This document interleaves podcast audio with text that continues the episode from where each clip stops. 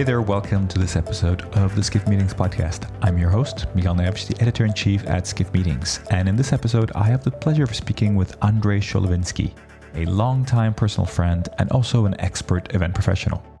Andrei is the Associate Director of Meetings at the American Physical Society. And in our conversation, we share some of Andrei and I's journey in starting off in business events and how he went on to focus on the association sector. We talk about the way he managed the pivoting of large association events to digital format during the COVID pandemic. And we talk about what it's like to oversee one of the world's largest meetings of physicists, with 13,000 coming together for what is known as the American Physical Society's March meeting. We talk about the importance of creating a supportive and inclusive environment for all members. And we talk about the challenges around polarized political climates and how the American Physical Society has come around to actively supporting local causes rather than passively boycotting destinations. And finally, we talk about why scrappiness and the ability to adapt to daunting on-site challenges are the most important qualities Andrei looks for when he is hiring for his team. I hope you enjoyed this conversation, and if you do, please leave us a short review wherever you get your podcasts and consider sharing it with your network. Of course, don't forget to check out the other episodes of the Skift Meetings Podcast. Thanks for listening.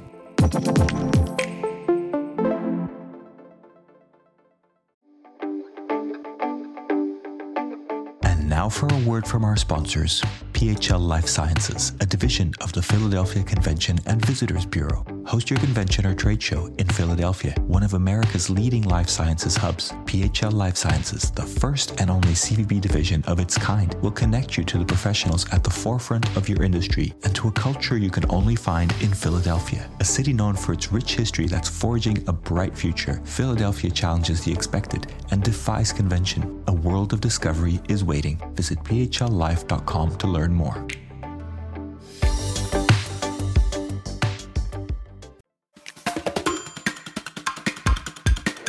Hello everybody, welcome to this episode of the Skift Meetings Podcast. And today I have the pleasure of speaking with someone that I've known for a very long time when it comes to events particularly, and in my personal life. So Andrei Cholewinski, it's a pleasure to have you on the podcast today. Good morning, Miguel. Thanks for having me. I'm excited to have this conversation with you. And yes, we've known each other for a few years, right? A few years. So you are now the Associate Director of Meetings at the American Physical Society. But I'd love you to start, tell us a little bit about your career and kind of tell us about where you started in events.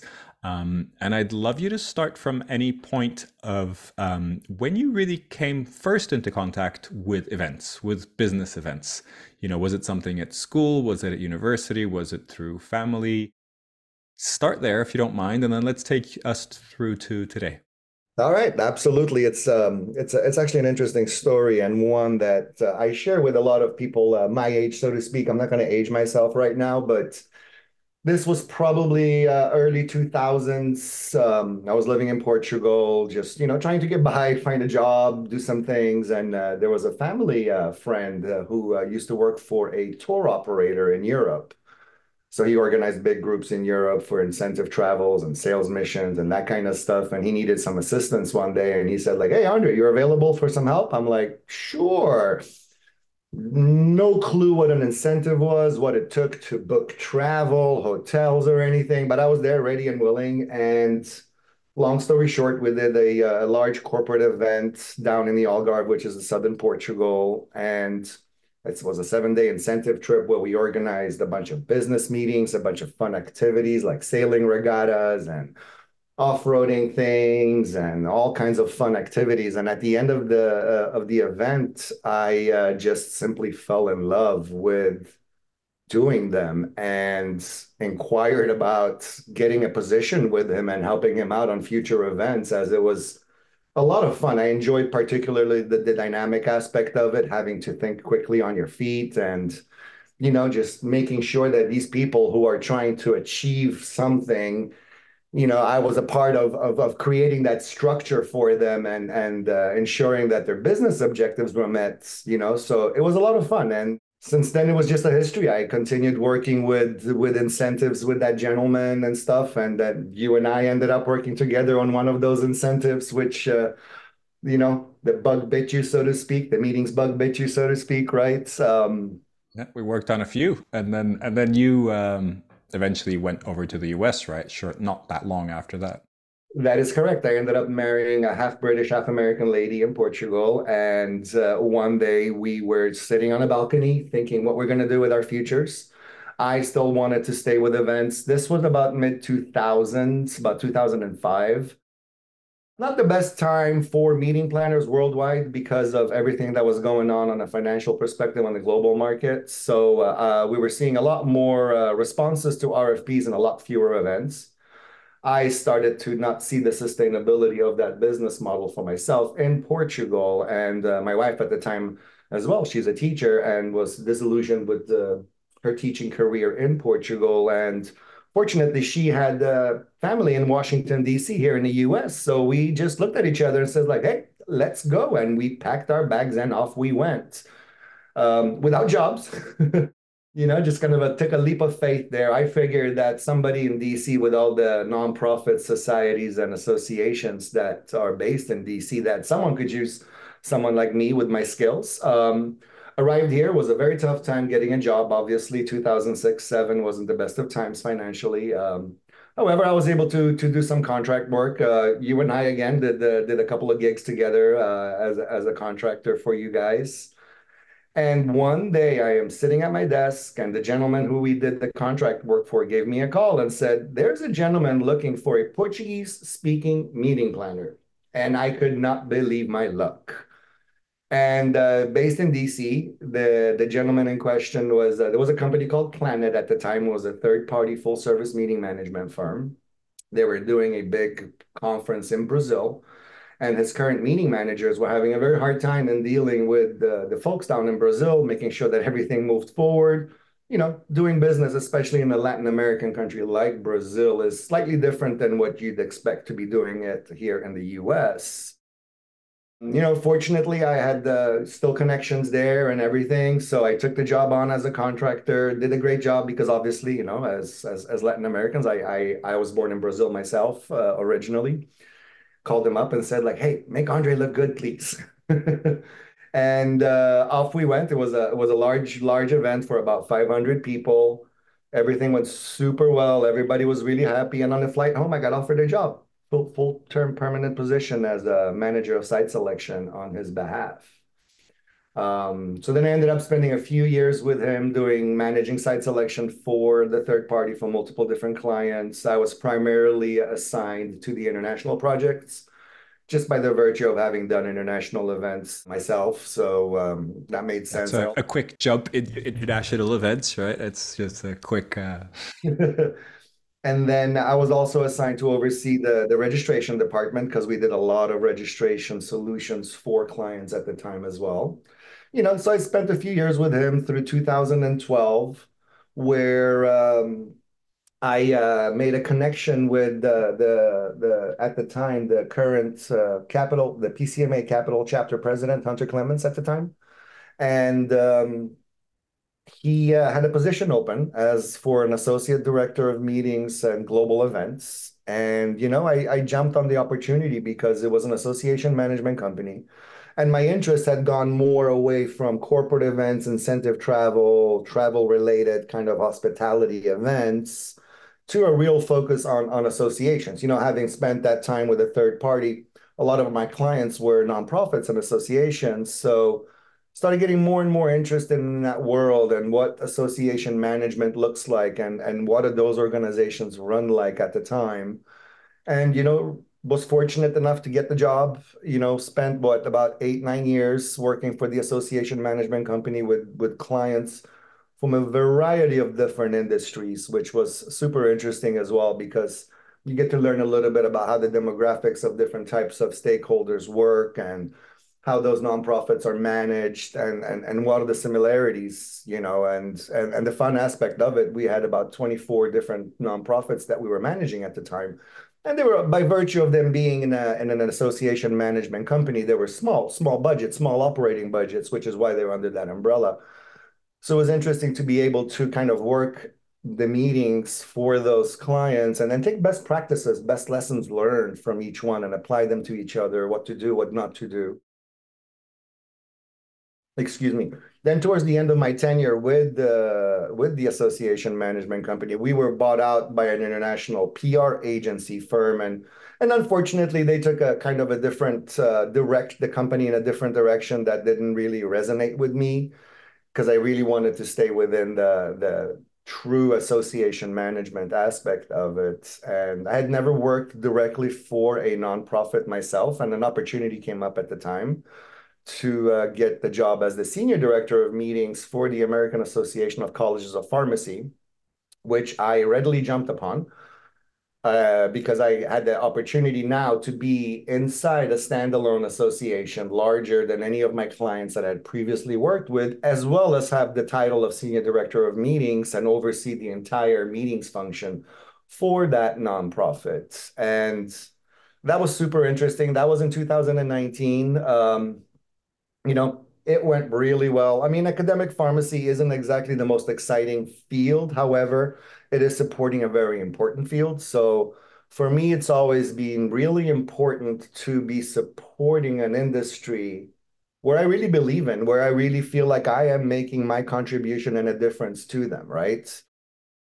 And that was super, super interesting up until COVID hit us in March of 2020 and everything pivoted to the virtual world. You know, as most of us in that world, meeting planners particularly, we were very fast and putting on our different hats on our heads and pivot everything to a virtual world. I had very little experience at the time in doing virtual events, you know, and by the virtue of the clients I had in the AMC, their budgets never supported having a virtual or a digital component to their meetings. And neither did the American Association of Colleges of Pharmacy up until we were kind of strong-handed into doing it. So I had about 3 months to pivot my annual meeting into a virtual format. And fortunately, we were able to find a great vendor that we worked with at the time. My team also rallied behind me. And we were able to pull off a great annual meeting with great engagement and a lot more attendance than we had ever seen at one of our annual meetings previously. And I know that this story is not unique in any sense of the word, because literally the whole world came to a grinding halt at the time, right? So then I pivoted all our meetings that we were doing in a virtual world. I did take my digital event strategy certification. More to learn versus having an extra certification under my belt, just to see like what's out there, what's new, what's not. So that went really, really, really well up until, 21, we start coming out of the pandemic. Things start shifting back into normal. Academic pharmacy isn't the most fast-paced environment, it's pretty structured. And I'd always grown up in an environment where my meetings had to be like really nimble on my feet, fast, shift directions from 1 second to the other. And I found myself going into more of a play and a repeat mode, play, stop, repeat. So started seeking something a little bit more challenging for myself. And then this opportunity came up with the American Physical Society, APS. Okay. Where I applied for a role as the associate director of meetings for the organization, which would be a more of a tactical position overseeing the meetings department at the American Physical Society. And I jumped on that. And fortunately enough, I was able to be offered a job in the beginning of May of 2022. Okay. And kind of like the rest is history, really, so to speak, APS is a much larger organization than I'd ever worked at. We're about 300 employees overall. The primarily revenue driver for APS, however, are the journals component of APS, the journals division. We have all the top physics journals in the world, and that kind of draws that world together. However, we also have the world's largest physics meeting of the largest congregation of scientists specifically for physics in the world as well, along with a whole bunch of other meetings, a growing team. So, I looked at that opportunity. Yes, was it going to be a challenge? Absolutely. But I welcomed that challenge and I dove head in. And, I'm coming up almost on 2 years. Congrats. Give me some headline figures, like how many events, what size is this largest one that you mentioned? So the largest event that we do is our March meeting, which really should be called our annual meeting, but just some scientists I don't know how long ago, decided to call it the March meeting. And the funny thing is, even if our March meeting doesn't fall on March, it could fall in January, February, March, April sometimes. It's still called the March meeting. And that's truly the largest meeting that we do. It brings together about 13,000 scientists from all over the world. I'd say about 30 to 35% of our attendance is internationally based. 20 to 30% will probably be our graduate student, undergraduate student, you know, research students, that kind of thing, and then main scientists. So that, I mean, 13,000, that's a pretty large event. I mean, when you're looking at destinations, I'm assuming mostly US, right? US destinations. Yes. I mean, how many destinations are available to you? Because 13,000 already eliminates quite a few, right? Right, that does eliminate quite a few, but there's another component to that meeting that eliminates even more, which is we do on average between 75 and 80 concurrent education sessions for 5 days. Okay. And the interesting part of it, out of the 13,000 attendees, about 10,000 of those are speakers. So majority of the people that are attending my meeting are also presenting at the meeting. So they do these scientific talks where they talk for 12 minutes and they have a 3-minute Q&A. They talk for 10 minutes, they do a 3-minute Q&A across 70, this year we had 78 concurrent sessions, oh, last year I should say, because in 2023. And it just runs like that for 5 days. With a bunch of- about poster sessions, like small presentations, like it goes from, ranges from a big keynote stage to a couple of people talking over a campfire, that kind of thing. Now, the interesting part is we do not do your traditional, what you would say, general sessions, keynotes or plenary sessions, which is an interesting aspect of it, because this meeting brings together a whole bunch of different divisions of APS. And though the science is similar, they're very specific in the science that they give. So it almost becomes like tracks on site, if you will. Now, we do two main kind of sessions that are available to all the people attending, which is our Kavli session, which brings the top scientific minds in the world talking about the latest kind of physics research, physics things done. And then also every year by October, once Nobel decides who is winning the Nobel Prize for Physics, the Nobel Prize for Peace, biology, chemistry, etc., we invite especially the Nobel Physics winner, but also the other Nobel laureates. And we have a Nobel laureate session that we do on site that's open as well, which is a pretty neat aspect, you know, being able to talk to someone who's just figured out how to take a picture of a black hole, for example, right? So, yeah. These are smart people, right? These are people out a little bit on it, you know, so. Yeah. And again, it's supporting, like what I mentioned earlier, where I find myself in a position where I'm supporting a community that does truly important work for humanity, if you will. And it's just really gratifying to be able to be that cog in the wheel of what these guys do and rub shoulders with the smartest minds in the world. You mentioned guys, and I don't know if it was intentionally male, but I'm assuming your meeting is mainly male. Do you have any statistics on the kind of split of male and female? I don't have that readily available, but I could definitely pull that up for you if you wanted to kind of mention something post. But yes, it is primarily male driven. However, APS has a lot of programs and initiatives in place where we're supporting women in physics. We have a whole program that just supports women in physics. We have another program that supports minority women in physics. APS is a truly kind of inclusive and diverse environment, and so is our community, of scientists. They're truly a diverse group of people, from people who work at top security national laboratories to professors at the largest universities in the world. Mm-hmm. And it's a really interesting, diverse population that we bring. So we make a point out of at all our meetings. We do programs that are aimed at these minority groups, you know, whether they'll be LGBTQIA plus folks or women in minority, or, you know, minorities in general in the physics world. And we're trying to figure out how can we create a community that's more inclusive for these people overall in the physics world, right? So yeah, that's very interesting. Makes you think on a 360 kind of approach, so to speak. Sure. Are you ready to celebrate your successes in the world of meetings and events? The Skift Meetings Awards are back for 2024, recognizing the most innovative business events companies across 15 categories, and we want you to be a part of it. Winners will feature on Skift Meetings, sending a clear signal to events professionals around the world that these are partners they can rely on. The final deadline for submissions is June 11th. We encourage you to start your submission today to secure the best entry rates. For more information and to start your submission, head to live.skift.com. Zooming out a little bit, and this is a fun question that I like to ask our guests.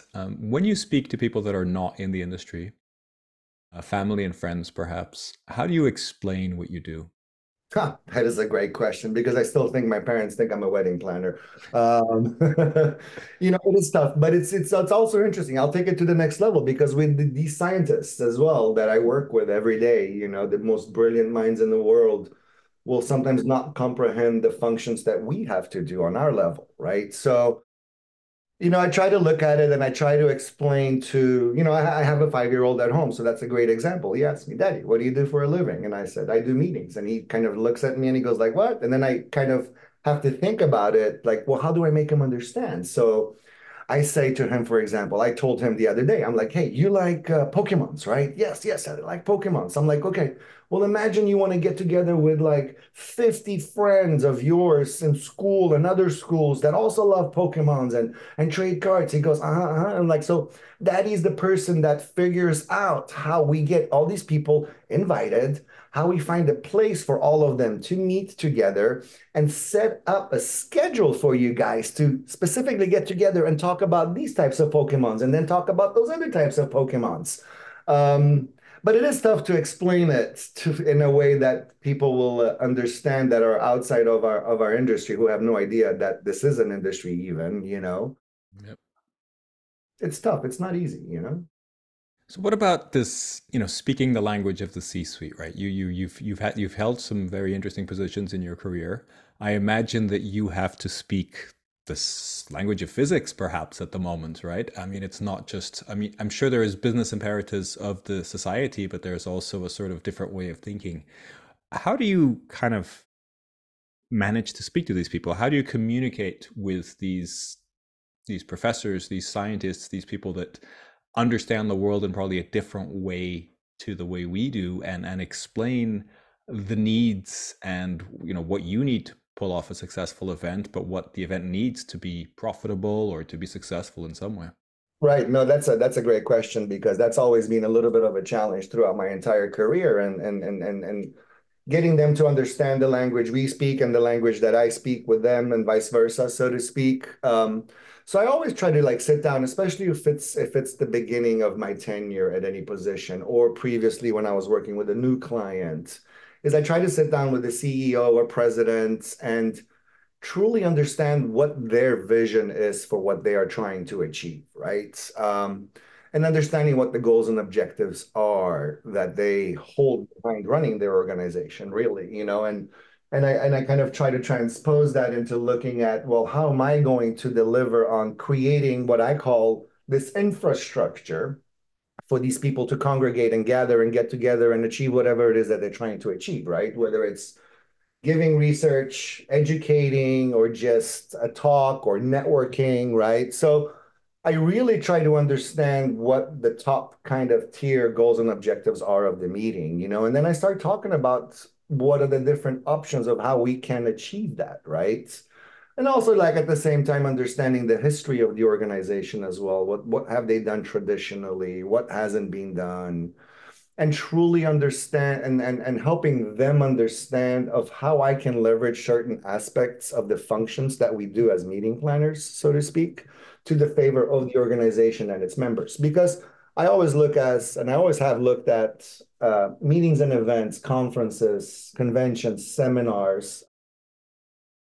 They're really a fundamental part of the member benefits of that association, right? So at the same time, as I kind of gear my thinking towards the C-suite, I always grab the membership department as well and truly try to understand how are we pitching? What are the member benefits? Why do people join this association, a nonprofit or society? what do they gain out of it, right? And then how are we delivering on it? Because I always found that meetings, events, conferences, it's probably one of the top member benefits that they get from being a member of an organization, right? So it is really important that I deliver on that promise that the organization is giving its members and charging its members for it, right? So, you know, understanding that aspect of it, coupling in with me understanding what the C-suite is really, their vision is, like even the 1 to 2 year vision, and have them walk me through their strategic plan, because, you know, APS is an organization, even its internal staff, I would say probably 80 to 85% of its staff are physicists as well, right? So, you know, truly just understanding what it is that we're trying to achieve here, and how can I leverage that on their behalf so that we're delivering on that member promise, right? So. Sounds like good advice. I don't know if I answered that or not, but yeah. Let's flip to the other side of the coin. So, I mean, in your role, you're part of the destination selection process, venue selection, hotels, AV. There's so many different kind of partners that you have to deal with, set up, choose, all these different functions. What's your kind of North Star when it comes to this kind of stuff? I mean, is it the price? Is it the negotiation? Is it, you know, the destination just is, and there's nothing you can do about it? How do you look at kind of finding the right partners for your needs? Boy, that's a loaded question in so many ways, but I'll... And I'm not asking for details or names, yeah, but what like your approach to it? My overarching 30,000 approach to it is I want to find a true partner. That's really what I'm looking for. I'm not trying to find a vendor. I'm trying to find someone that is going to be committed to the APS initiatives that we're doing with them, and come to the table as a true partner versus a vendor that just listens to what I need and waits for me to tell them what I need. So let's take a decorator, a general services contractor, for example, right?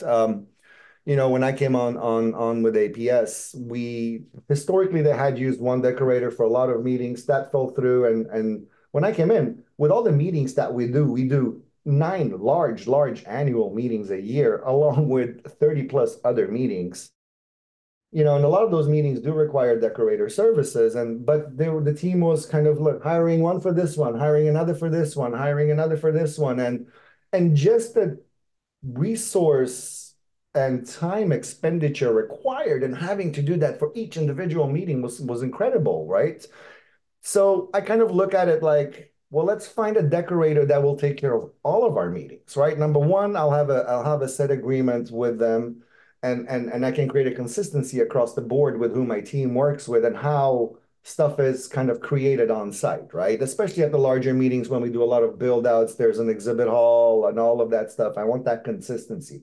But I also am looking at that vendor, so to speak, to become a partner. So I expect them to come to the table, especially during initial kickoff meetings, brainstorming sessions, with ideas, with thoughts, especially after they've worked with us for a while. They start getting to know our demographics and the particularities of the individual meetings that we do, and bring something to the table that I can apply that's new and fresh and different, right?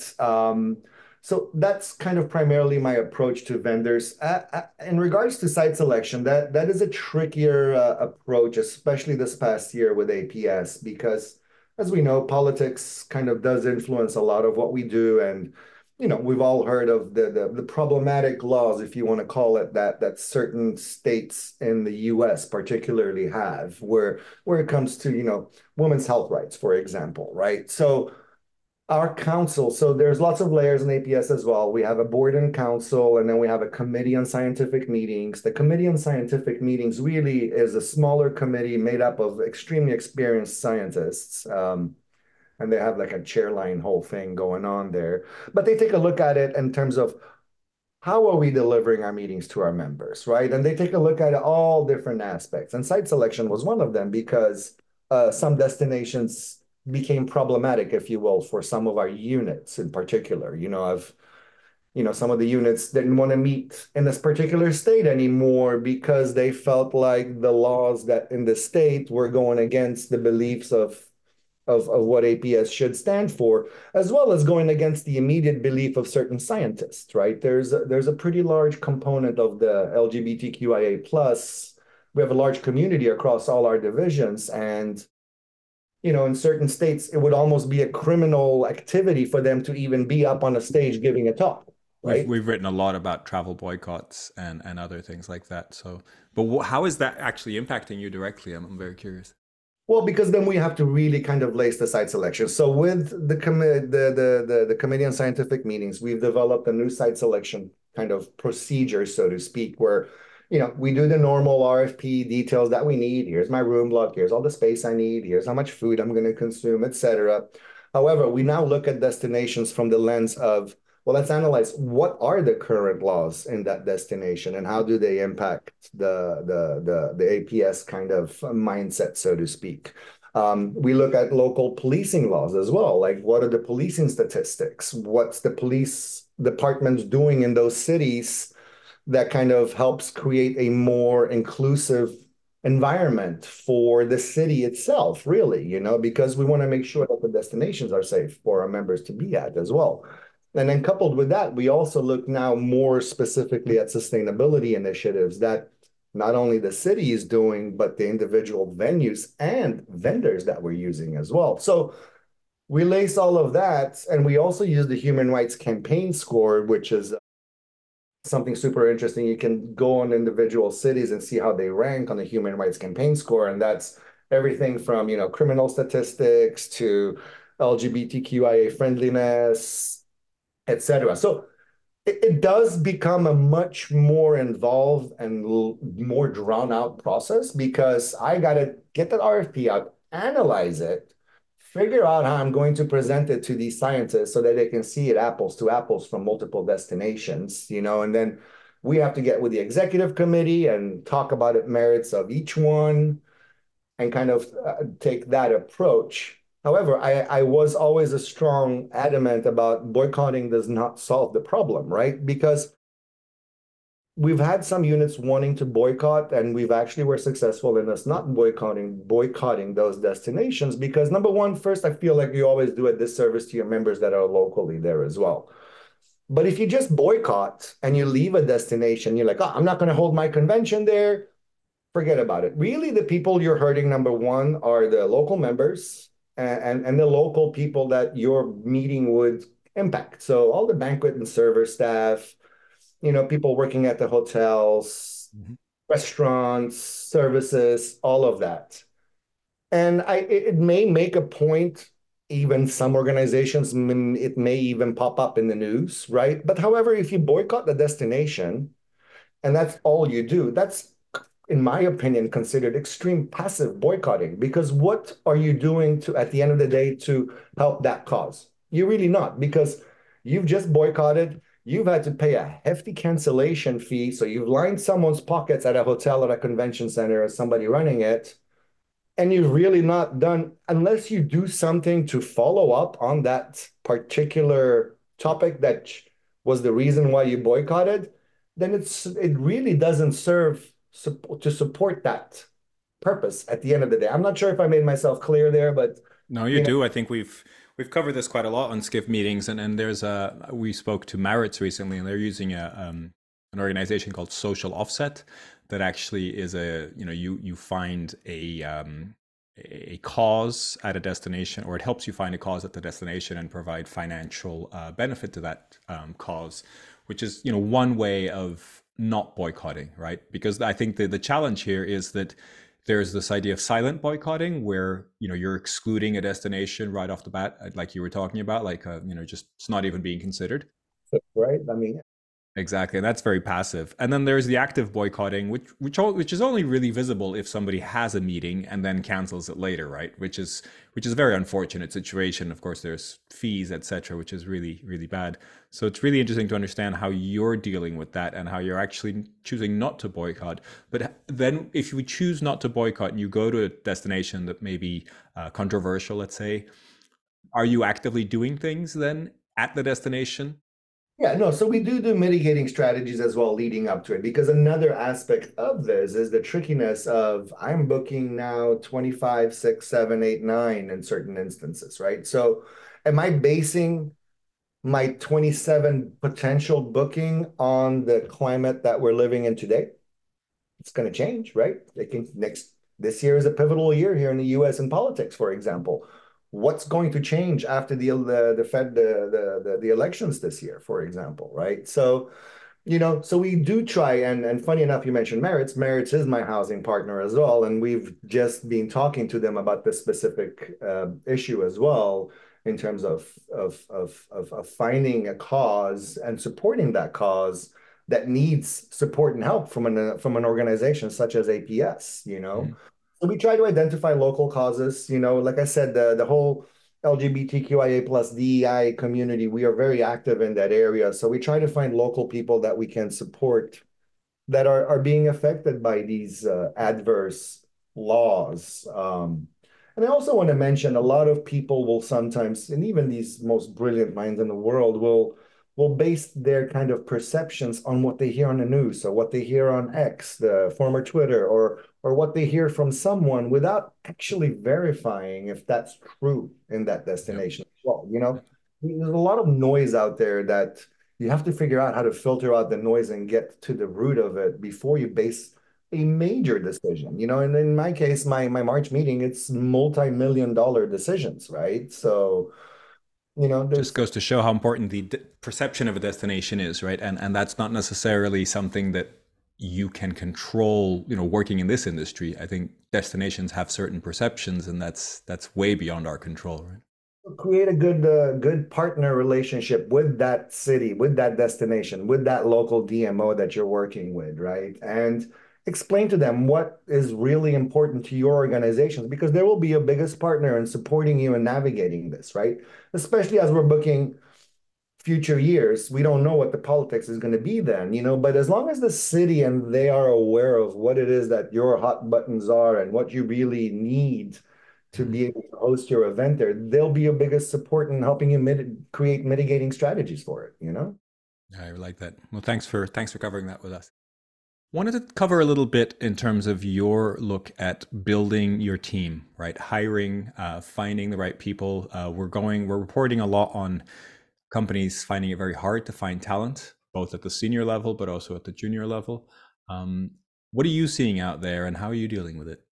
So my fortunate aspect of that, I don't have as hard of a time, if you will, maybe as maybe some other organizations. And number one is because APS has gone fully remote. So we're a 100% remote organization as of about 2 years ago. And that actually creates a bigger pool for me to look into for potential hires, right? So it is a challenge finding good candidates out there, because there's a lot of competition for them. However, I am not limited by geographical boundaries, so to speak. I mean, I have to keep it within the United States right now just because of employment laws and all of that. We do make an exception here and there. We actually hired a C-suite person in England, but on a more tactical level, we didn't.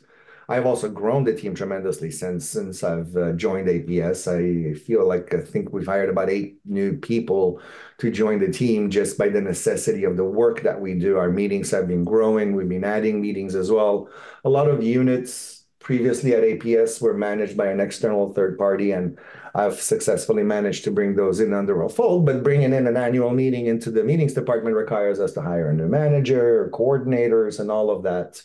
You know, so I've been truly fortunate in being able to look at a pool of applicants and talent that's US-wide, that's not really bound by them having to be in the local DC region.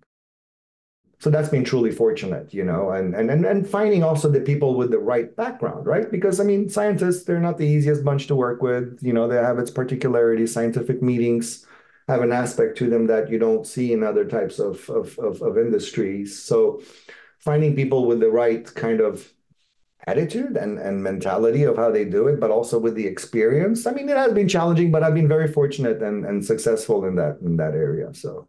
And do you look for things like the DES and CMP when you're doing the hiring? I do, absolutely. The DES is important to me because that's another mandate that APS has that came down from our committee on scientific meetings, is that every single meeting that we do has to have a virtual/digital component, if you will, to it. Which definitely is important. So a CMP is important to me as well. You know, and those kinds of designations just shows me the commitment that that person has to the industry and to their own kind of professional career. And, you know, it just allows them to rise above the applicant stack if somebody doesn't have it. Now, that doesn't mean I discard someone just because they don't have that certification, because like myself, I got my CMP pretty late on in my career, if you will. You know, and I was just more of a procrastinator, and I was like, oh, I'll do it. And then I finally did it. And wow, boy, did I feel proud for having achieved that, right? So, but that doesn't mean I disqualify someone from the role as a potential candidate just because they don't have one of those, right? So it's for me, it's looking more at their background, what they've done, what they've achieved, and kind of what their vision is for the future as well. You know, for me, it's like the biggest asset and a meeting manager is it's funny, I call them, I need someone that's scrappy, right? I need someone that's going to be on site, and if the building collapses around them, they know what to do right away. They're just going to spring into action versus panicking and running away from it, you know? Love it. Adding scrappy to the resume now. I can see hundreds of people doing that. Scrappy, right.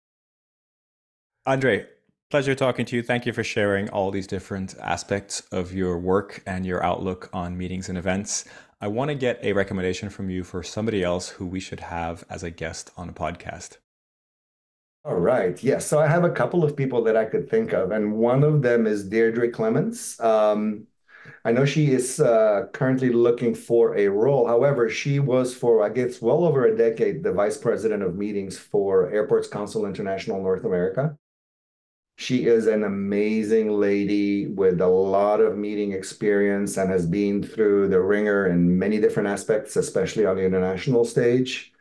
She recently did a little stint with ASAE, and though I know she's looking for a role now, I think she would be a true asset to this podcast because you'd gain some very interesting insights from her. So I'll be happy to make the introduction for you and recommend her to you. Perfect. I appreciate it. Andrei, thank you so much for your time. It's been a pleasure talking to you and sharing your career with us, and wishing you lots of success with the March meeting, which should be coming up soon, and all the other meetings that I know you have lined up. I have a March meeting coming up right now, so absolutely. I appreciate that, and thank you for having me. I'm happy to keep that discussion going if you want to. Perfect. Thank you.